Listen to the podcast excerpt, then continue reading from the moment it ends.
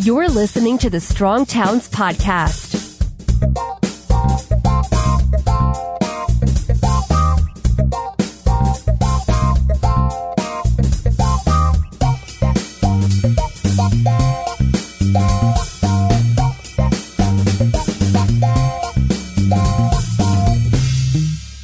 Hey everybody, this is Chuck Marohn. Welcome back to the Strong Towns podcast.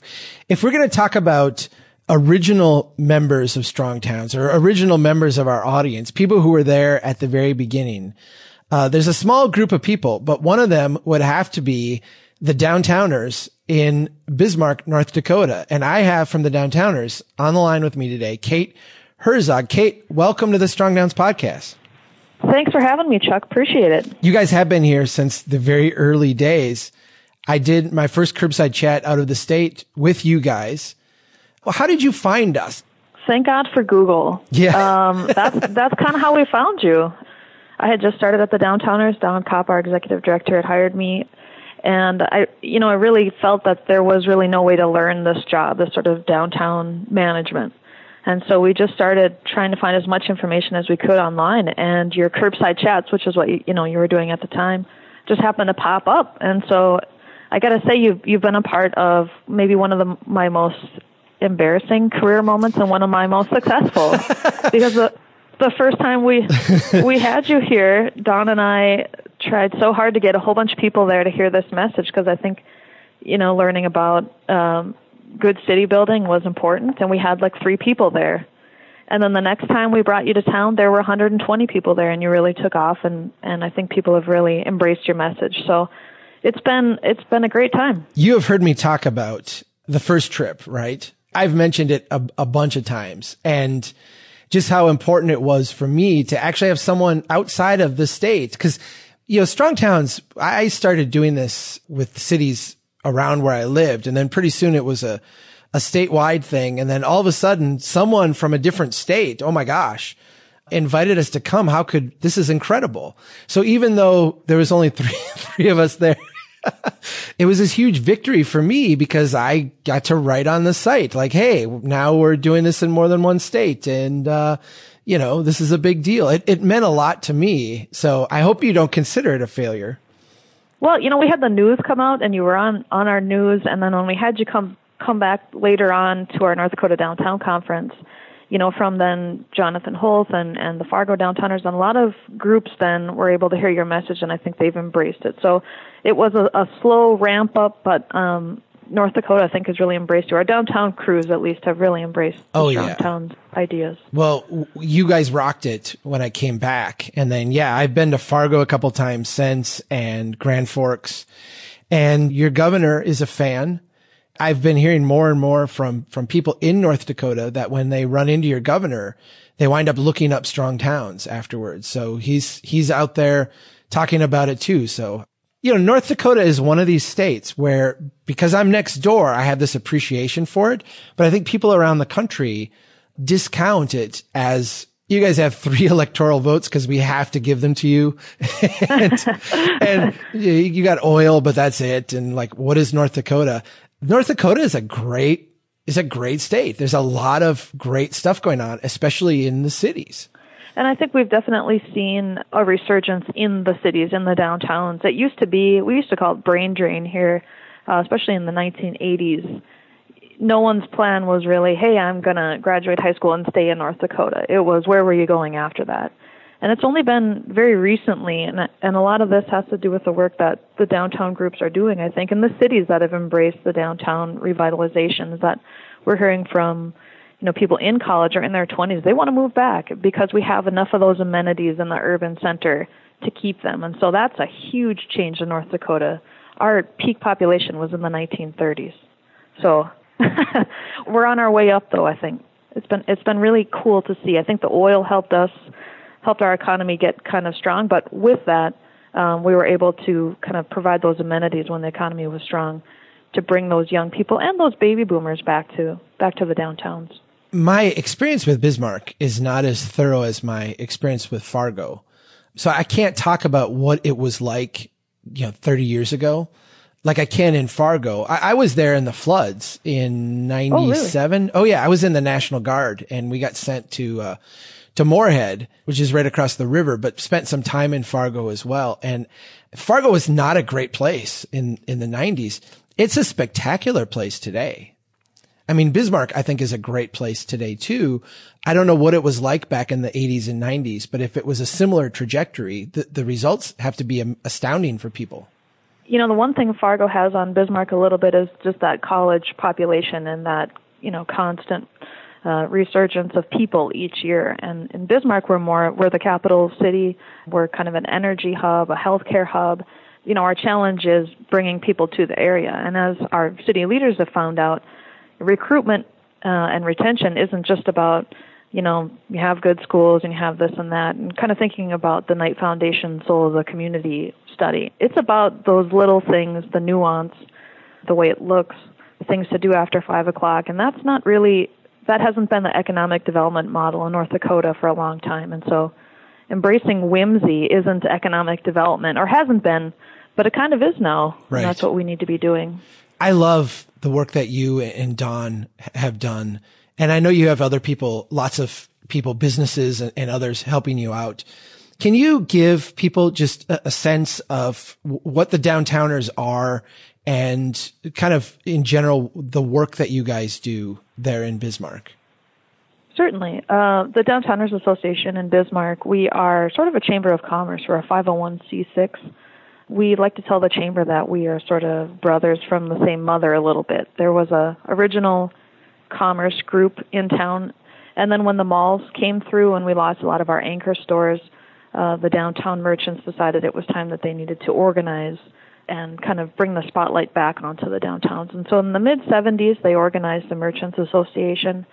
We incorporated in 1985 as the Downtowners Association. We have about 200 member businesses right now we do a lot of work. Every day is different. I was telling you earlier that we're preparing for a, a kid sausage stuffing contest with our German Days event. Um, the next day, we might be working with developers on housing projects. So we work with our member businesses to do really everything in between from recruitment and retention to events, development, business education. It's really kind of commercial district management in a nutshell. One of the reasons we're having this conversation today as opposed to, you know, some other time is that I got a series of emails from people complaining about or, or queuing me into a debate that's going on right now about tax increment financing and the downtown of Grand Forks. I've not been a huge fan of tax increment financing and we can, we can talk about that. But I, I am a huge fan of you guys. And I, I wanted to have this conversation because I, I wanted to kind of explore the idea that TIF works real well in some places and at some places it doesn't. I want to kind of understand why it's working in Bismarck. I've got a long history of TIF in Bismarck. Someone sent me and I, I wonder if, if you have a narrative yourself of how you like to talk about that part of uh, what you guys call a renaissance zone and also the, the TIF stuff there in Bismarck it's been sullied a little bit here, and I understand how TIFs generally work. It's generally a project specific kind of TIF. And in Bismarck, we had a very unusual TIF. We obviously went through urban renewal, which was fairly devastating to our downtown. We lost a lot of structures, taxable structures. And so in the 70s, our city and the, the other taxing entities started a TIF district. So not project specific, but an overlay district over portions of the downtown that they felt needed to be revitalized. And so, just like any other tax increment financing project, a portion of the property taxes, instead of going back into the project, went into this tax increment financing fund. And it had to be spent on things that were in the city's urban renewal plans. So it was more public infrastructure and things like that that uh, the tax increment financing district was paying for. It wasn't until the early 2000s that the city developed their core programs, which had like some facade grants, some subsurface infill grants because we had some big vaults under these sidewalks. And so that was used pretty well. One of the, the core programs that was funded by the TIF was a technical assistance grant. So it offered architectural and engineering services to people who were trying to rehab an old building and just didn't really know where to start and wanted to know if it was even a, a feasible project. Really, the rub, I think, with most people is that we also have a Renaissance zone. And it's kind of in the same area, uh, overlaid over each other. Not exactly the same, but very similar. And so in this Renaissance Zone, which is a statewide program, you can get a five year tax abatement if you meet certain investment requirements in a project or a building in the downtown. And so we were seeing our property values go up because of the Renaissance Zone, because of investments made through TIF, uh, the TIF district and core programs. But that increment of that new tax that we were seeing was going into the TIF district. And so I think that was really where people were um, having some issues with the two programs sort of being on top of each other. I've seen the Renaissance Zone stuff work in Fargo and have seen enormous levels of investment. I mean, I, have seen them take out surface parking lots and build great buildings, take old buildings and convert them into office space and, and stuff that's really got to be generating a lot of taxes. So what's going on in those places is that the people making those investments are getting a five year abatement meaning that they're not paying the taxes or the taxes get returned to them for five years? That's how that works? Yep, they can get a five-year property tax abatement, and then I think uh, you know if you're a leasehold project, you can also get a five-year income tax abatement. And uh, what we've seen with our Renaissance Zone in Bismarck, so our statistics are we've had 52 million dollars in private investment, 50 new businesses created, 458 jobs created, full-time equivalent jobs and we've had 105 projects completed. So it's been really good for us in the last about. It's been going for about 15 years. Um, we've also seen our taxable valuations go up 116 million dollars just in over 15 years, which we think is just enormous for downtown. Yeah, yeah. Give me some comparison for that. Yeah, the starting point when we started, uh, since the Renaissance Zone started in about 2004, our taxable valuation, just as in the Renaissance Zone area, was 80, about $85 million. And now we're at about $201 million in total assessed value. Does the abatement affect local tax revenues? Is this money that's not going to the state or is this money that's not going to the city government for that five year period of time? Or is this money that's not going to both for that five year period of time? The city still actually collects the taxes on the land um, and then the state is is not collecting that property tax as well. What we've seen is, on average, projects pay back their abatement in about five to seven years, and after that, it's you know for the next 40 years, it's gravy for all the taxing entities. So we really look at it. Any investment, there's going to be an initial investment, but what you want to see on the on the backside is that you're making more than when you when you started. And so, downtown in the Renaissance Zone, we've seen 10.6% increase in valuation each year that we've been in that in that renaissance zone versus you know 2 to 5% outside of the zone so we're we're creating value downtown uh, at a much stronger pace with the renaissance zone than than kind of outside those areas how is that affecting the other properties around it so so not only are you creating new investments uh, new buildings being built and buildings being renovated, but you, you have to have existing land and existing properties where nothing essentially is being done. Are those going up in value too more quickly or have you measured that in any way? I think that the total valuation downtown is, is also going up. So even if you haven't done a project or, or done a renovation, your valuation is also, you know, going up incrementally each year. Uh, and so when people pay their taxes, obviously it goes up a little bit, but their building then is worth more, you know, should they choose to sell it. So I realize that's a fine line for you because people don't like their taxes to go up. But I'm stepping back and looking at this from a macro standpoint. And, and what I see is you having this program to attract investment into core downtowns. There's a certain tax subsidy that happens for five years, but to look at that property itself is kind of narrow. You really need to look at the whole district. And, and it sounds to me like even people who are not necessarily making investments in their properties, you know, they're paying more taxes because the value is going up.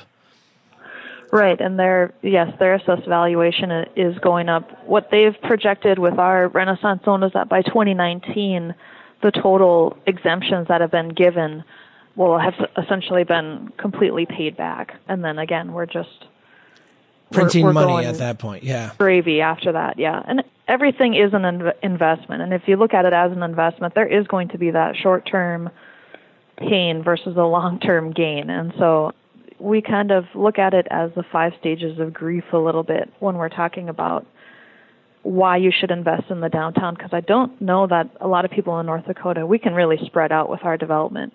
And so I don't know that a lot of people in North Dakota understand that building in areas where you have existing infrastructure and trying to trigger investments there brings much more back in return. The thing that has always astounded me about North Dakota is you, you, you don't have any natural barrier. So the cities can just creep out and out and out without end, really. And it's hard when the land is accessible out on the edge and it's cheap. You know, you really have to have a strategic reason for people to invest in the, in the core of the city. It's a situation we see in other places, but it's heightened there in North Dakota and, and particularly in Bismarck where you've got a lot of money that's been put into interchanges and highway development and frontage roads you sort of the nail on the head there with Governor Burgum. He is uh, an investor in downtown Fargo. He understands really the mac again the macro, the thirty thousand foot view of a city where you're losing money, where you're making money. He can look at it as sort of a straight P and L and say we need to invest here, or here's where we're losing money. Um, and so I think that's a message that he's been trying to convey. He's only been governor for you know six months, but um, he's he's really pushed his Main Street initiative, which really focuses on investing in the core, investing in talent, um, those are the things that are going to bring us forward.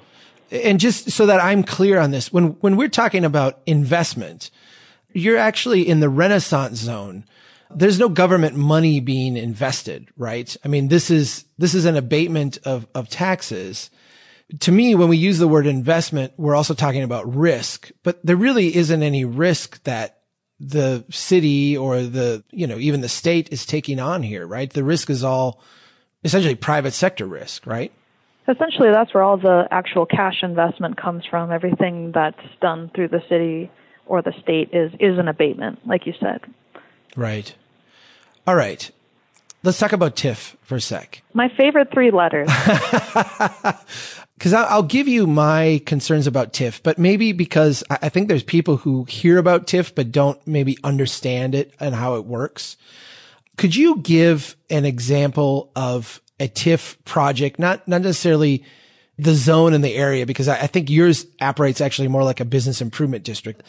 Let's talk about a TIF project in general. What, what are the assumptions behind it and how does a site specific TIF project actually work?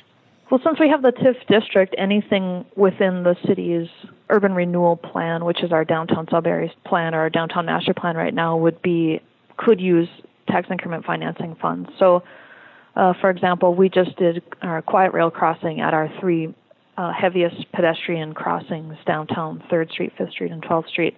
And that was paid for primarily through tax increment financing. So that was in our urban renewal plan, and that was a project that was paid primarily with tax increment financing funds. On a private TIF project, something that would run through our core programs, uh, I'm trying to think of a, a recent example. We have um, a very old international harvester warehouse that's about 15,000 square feet. And we have a fitness facility looking at that building, but it obviously comes with some challenges when you're looking at a 70 plus year old building and uh, doing a rehabilitation. So the lessee can come to the the core committee uh, and apply for some technical assistance for architectural, engineering, structural, assistance to really take a look at the building. And before the city outlays any money in terms of a Renaissance Zone project or facade grant or something like that, they can really see if it's worth it. And so that's been an awesome program that has been funded through our TIF fund and our TIF district is technical assistance. And that uh, anything from asbestos abatement to lead paint abatement, people can really see what the project is going to involve and if it's really going to be worth it for them to invest private capital and on the back end what it's going to be worth for the city. So they can outlay, I think the maximum for technical assistance is about $8,000. Um, but you're looking at a $500,000 renovation for a building that's really going to raise that assessed value up. So that's really how our TIF works. You can either approach it from a private side and go through those core programs, or the city can utilize it to do um, projects within the TIF district that are from our urban renewal plan. Let me give you the three criticisms uh, of TIF that I, two of them that I get the most often, and then one that is mine specifically. The first one is that this is a handout for businesses and businesses, you know, corporations, business owners, they come in and they would do the project anyway, but they know that if they plead or if they, you know, threaten to go somewhere else, uh, they can force the city to do these tax subsidies. And it's basically, you know, stealing money that would otherwise go to support roads and other investments and maintaining parks. How would you respond to that particular critique? Again, Bismarck, North Dakota is very unusual in how we use our TIF. We don't have any TIF districts outside of the original commercial district. So our TIF right now only operates in in old mixed use areas. And so we feel that you're basically getting mostly local businesses, you're getting rehabilitations of old buildings in mixed use areas. So we feel that it generates more. We don't have any TIF districts that support any sort of big box areas or any strip malls or anything to this point in Bismarck that I'm aware of. Um, they could, but they've not chosen to go that route. Let me give you the, the second critique. I don't know about yours, if this applies to you or not, so you can tell me that the, it doesn't. Um, Ours is very unusual. yeah, yours is unusual. Here in Minnesota, uh, we will have people come in and do a TIF project. So say it's within the city.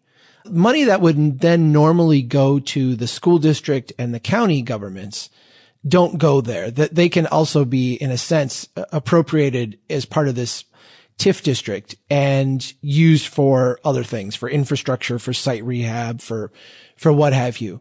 In your TIF district, does that affect revenues that would go to a school district or a regional government or, or something else, or is it just city revenues that are affected? It does affect all our taxing entities, and in Bismarck, our uh, Parks and Recreation District is also a taxing entity. So we have four taxing entities.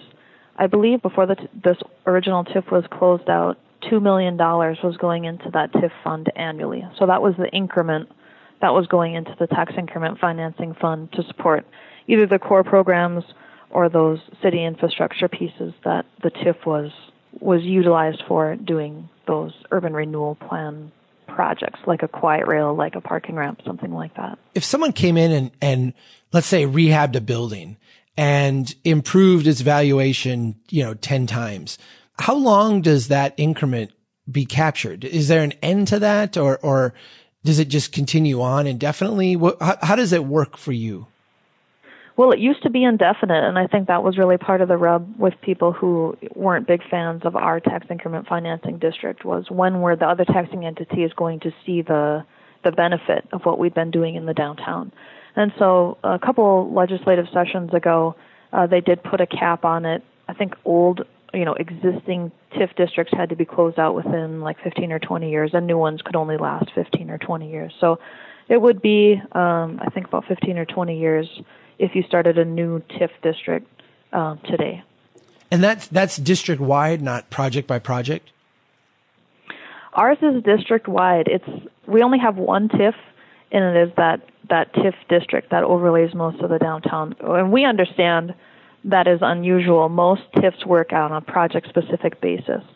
And so what has happened recently is in order to get our taxing entities support for our five year renewal for the Renaissance Zone, a lot of them wanted to see our old tax increment financing district closed out. And so uh, the city has voted as of the beginning of July or the late end of June here to close our, our 1970s TIF district uh, starting at the end of July.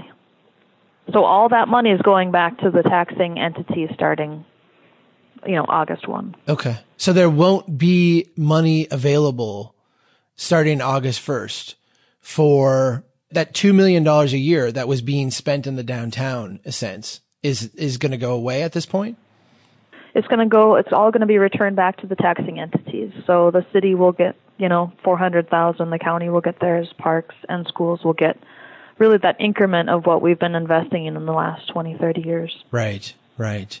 Interesting. I, I did not know that. So the the TIF district is actually winding down and it is. Okay. And the renaissance zone will continue. Yeah. And we feel you know that that's probably a good trade off we had looked at just the political implications of having that TIF district existing for so long. It's been a tenuous political position for a lot of people. And it's difficult to describe why you're investing in one area of town and maybe not investing in other areas of town.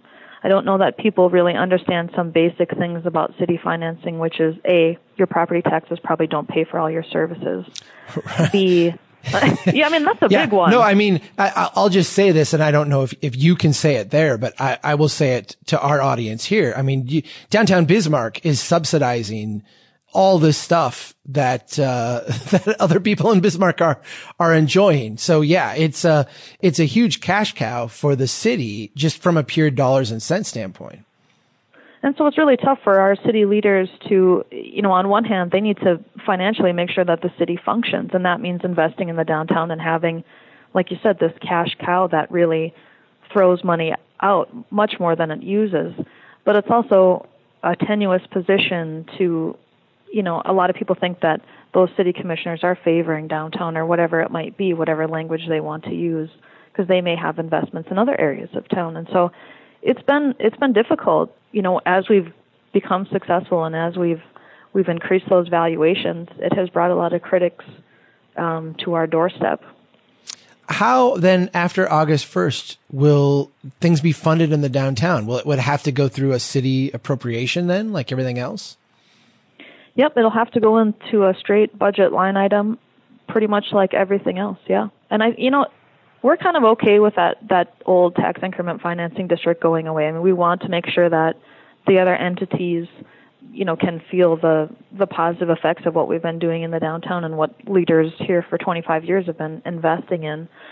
Uh, in the same token, it it takes that straw man away for us, and so we can really look now at the full impact of what downtown is providing for the rest of the community. Right. Okay, let me give you my personal critique of TIF. I don't think this applies to you, but I, I want to state it and I, I want to give you a chance to respond to it. One, one of the things that I see with TIF is that it keeps us from doing the little things that need to be done. And it keeps us kind of focused on big projects. So I'll go around the country and I'll meet with people who do jobs similar to you, work in, in downtown associations, and, and they will be focused on, we've got this big project over here and we've got this big project over there. And you'll look and like the sidewalks aren't swept up and the flower beds are overgrown with weeds. The little things aren't being done. And it's almost like TIF becomes this mega project kind of sexy thing we can do as opposed to the, the meat and potatoes. Let's take care of business and, and make stuff work well. How would you respond to that criticism in the context of, of Bismarck? Project specific TIFs in downtowns generally can make their money back, and that's probably the best place that you could use a TIF. I think you're absolutely right about people trying to sort of snag that big fish. Incremental development is so much more, it's safer. It really has the ability to attract a lot more people and a lot more investors big developments are really hard to make function. And that's why TIFs are used, and Fargo's doing a Block 9 project right now, and they've used a lot of incentives, but they're just going to kick butt when that project comes online, and it's going to generate so much more property tax than an empty parking lot. You know, the way that Bismarck uses it just in the downtown, or had used it just in the downtown, the TIF is actually providing, or will at some point provide, for the rest of the community. If you're using it maybe in, in an outlying area, it's probably not going to give you that boost that that you need. The whole reason that you you know you put the TIF in place in the first place. To me, it's really where the TIF is used. That's what makes it either a good idea or a bad idea, and how it's used. Like to your point, if it's a gigantic, huge project, that might be kind of untenable. That might be where you need a TIF, but those small incremental projects are just so much safer from a city standpoint, you're really spreading out the risk. I want to ask you, just because I, I, think it would be interesting for people around the country to hear about the debate uh, that North Dakota's had about paid parking? Because it's it's one of these like cultural anomalies. I mean, North Dakota, newsflash, is an agricultural state, but there's been a lot of cultural change over the last couple of decades, and one of the historic anomalies you have is that you're not allowed to charge for parking, and that's a state a state mandate, as a state requirement. Can you talk a little bit about the effect that that has on you and on the downtown? You know, give us an update on the prospects of that ever getting changed. Yeah, so in North Dakota parking meters are illegal. They were outlawed in, uh, I think, the 40s by uh, some state legislators, uh, particularly one state legislator who had a, a bad experience with a parking meter. And from then on, it's just sort of been why repeal it? I nobody loves paying for parking, and so there was never really a lot of support to repeal it. There has been in, in the last couple of sessions some support because we're seeing so much growth in the downtowns in North Dakota. The rub really is, and, and we didn't support the repeal this year, and it was really kind of the the devil was in the detail. We wanted to know if meters are going to be installed, and that's going to be primarily in the downtown areas because that's where parking is at a premium, where are the funds going? And one of the kind of amendments to the bill, part of the funds would go to the DOT, or part of the funds would go into the general fund of the city. And we would really like to see those funds come back into the area with which they were generated, not necessarily taking some money that's generated in the downtown and throwing it to the DOT to do you know, an interchange. More frontage roads. Yeah. right. right. We just felt that that was not the proper way that those funds would be collected. We asked them to clarify if the the meters were, you know, installed, who would who would have a say? Would there be public hearings and where would that money go? And there was just nothing in those bills to repeal it that really had any of those details. And so, you know, we felt that we didn't want to write a blank check out of the downtown parking meters for things that maybe be did not serve the best financial purposes for the community. Well, I, I think Donald Shoup has said it most succinctly. If if you use it like that, it's just a tax. If you actually recycle it back to improving the places where it is applied, now it becomes a, a way to not only counteract it, but actually get people out of their cars too. So yeah. Yeah, I, I don't know how it would go over here in North Dakota. I, you know, I think I don't either. Cities yeah. Should be cities should be able to decide for themselves. I think if they want the meters, but we're sort of stuck in this weird. Uh, you know, it's a state law and has to be repealed statewide, and so the communities that don't want it can kind of block the communities that do want it. Right. It is a weird anomaly that just is, you know, I mean, every state has its quirks, but that's one of them in North Dakota that you just kind of scratch your head like, what? Um, yeah. yeah. We also call, you know, we call soda pop and hey, casseroles hot dish. That's kind of our thing. Soda is pop. So, yeah. I, I, and casserole is hot dish. I don't even know what a casserole is, actually. It's so fancy. It's a hot dish. Yeah, it's a hot dish. There's no doubt about it. When I was a little kid, we had Oktoberfest here. And I don't know what my parents were doing, but they would bring us, and all all I remember is that there was a big beer garden that I wasn't allowed to go in because there was only like six. We don't do that anymore, and I I don't remember the last time there was an Oktoberfest thing here. We have this thing called Stammen Days or something like that. It's a Norwegian festival. You guys are having German Days. Can you talk a little bit about German Days? What are you doing? What is a Bismarck, North Dakota German Days celebration like? you know, part of what we've tried to do in the downtown is events that say something about our community, that are unique to the community. And so uh, Bismarck was originally named Edwinton for about a year, and in order to trick German settlers into moving to the area, they renamed the town Bismarck after Otto von Bismarck. Right. Which worked. Which worked. Yeah. So we're, you know, primarily Germans or Germans from Russia in this community, and so we thought, let's, you know, let's again find that uniqueness in Bismarck and celebrate it. And so we launched it a couple years ago. This is our third German Days, and we're really trying to get hardworking German farmers to just let loose and polka and smile and tell them it's okay to be happy for a few days and, and enjoy themselves and not work. So it's just a it's a fun event for us. We do a ceremonial keg tapping just like they do in, in Munich to open Oktoberfest, where the mayor taps the ceremonial keg. Uh, we've got kids activities. We've got a Stein hoisting contest. All German beers, only German beers. All German food, only German food, and all German music, only German music. You know, we're going to take that theme and we're going to run it all the way through the event. And I think you mentioned you know Norwegians, a lot of Norwegians in North Dakota too. So we may we may be doing something um, Norwegian here as well. Again, something that says that's very different about North Dakota and Minnesota is that we have those Norwegians, even though they're a little strange, but we embrace them. oh, you welcome you welcome them. yes, we're gonna. You know, I invited the Sons of Norway to. Uh, compete against the Germans from Russia for the Stein hoisting competition. Really? So we're going to see if we can't get two of two of those guys to uh, wow help us out and maybe have a traveling trophy. I may have to come to you know the Marohn in my family is Prussian, so ger- German, but I'm three fourths five eighths Norwegian. Um, my mom's side is 100% Norwegian and my dad's side is, is like a fourth. And it's kind of, it's kind of weird, but I'm, I'm mostly Norwegian. I would be interested in that. I, I may come, uh, you know, you have a little tug of war thing or something like that. Yes. That'd be kind it's, of fun. You know, it's great. The Norwegians, all their food is white, and so we've we've tried to think about having you know an event, but what will we have? It's like potatoes and lefse and, and yeah. fish.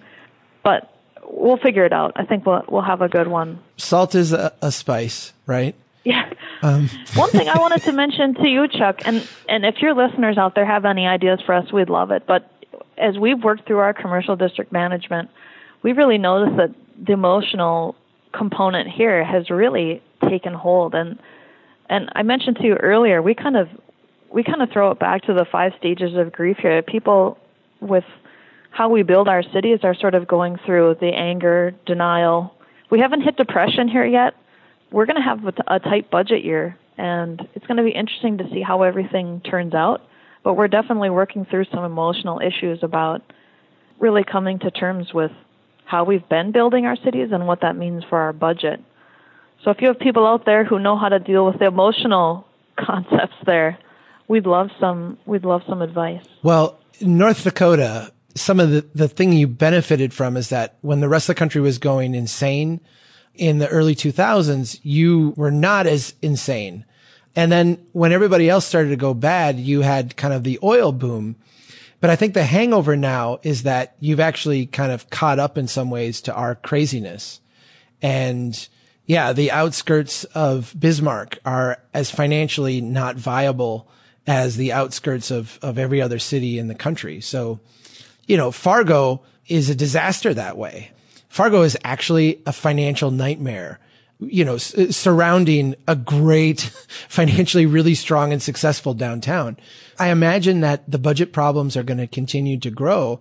I just hope that there can be a realization that the saving grace of a place like Bismarck is the great work you guys have done in the downtown. And like I said, the, the fact that it is subsidizing everything else, it is a financial winner. And I, I hope people continue to, I hope people recognize that there.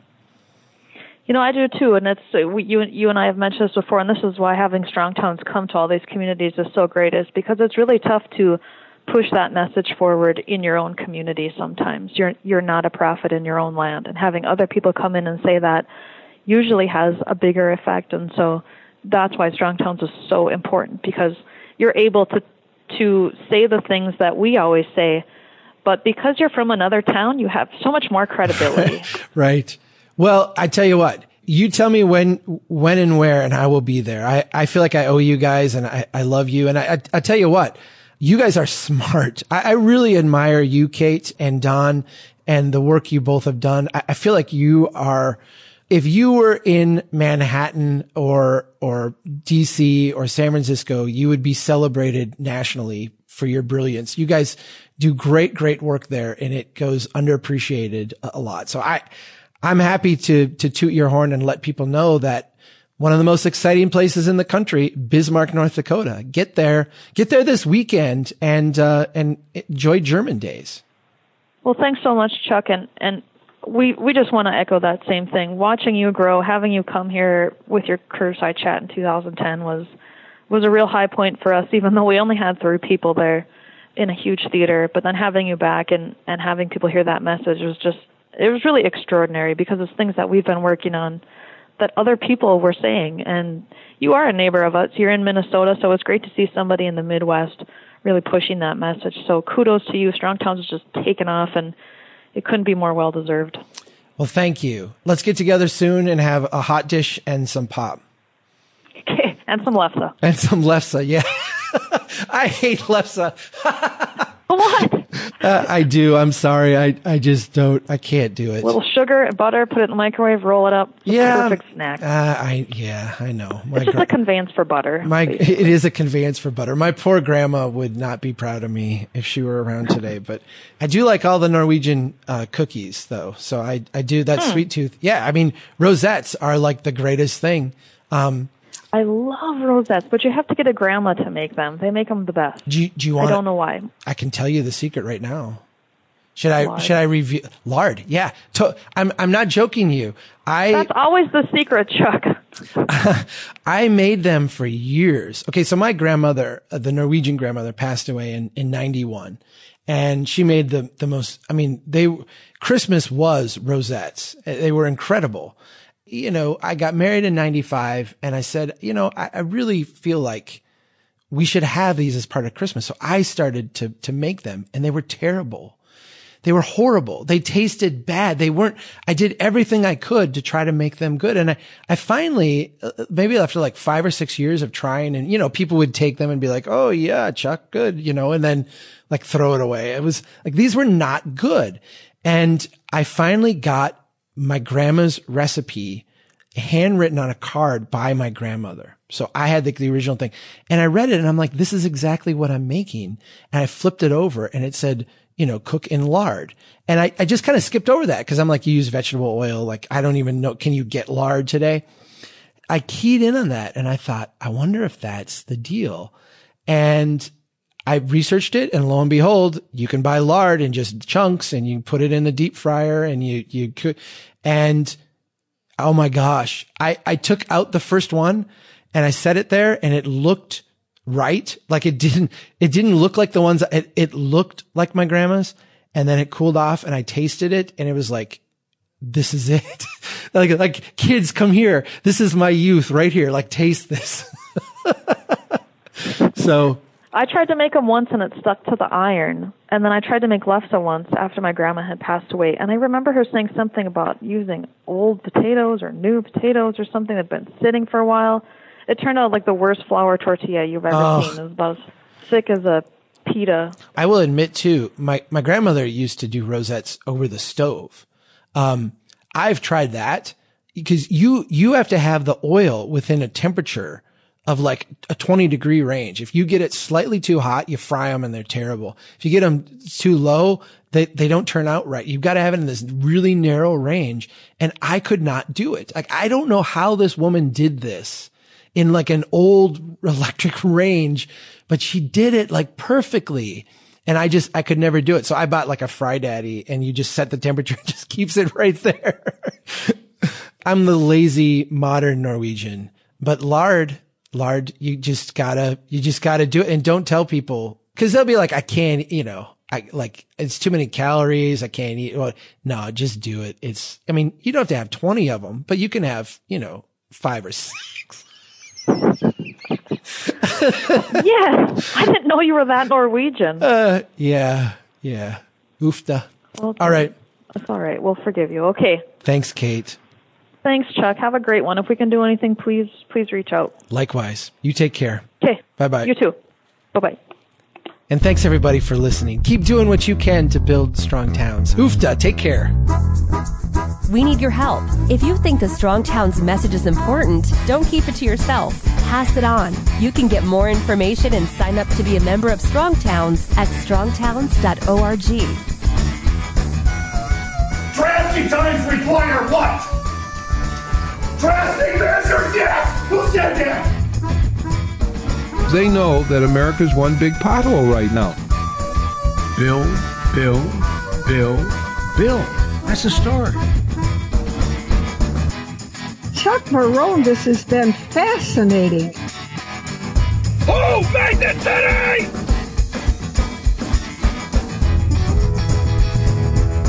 I like you. I like your vision of the of the world. The United Nations Earth Summit, Agenda 21. Yeah.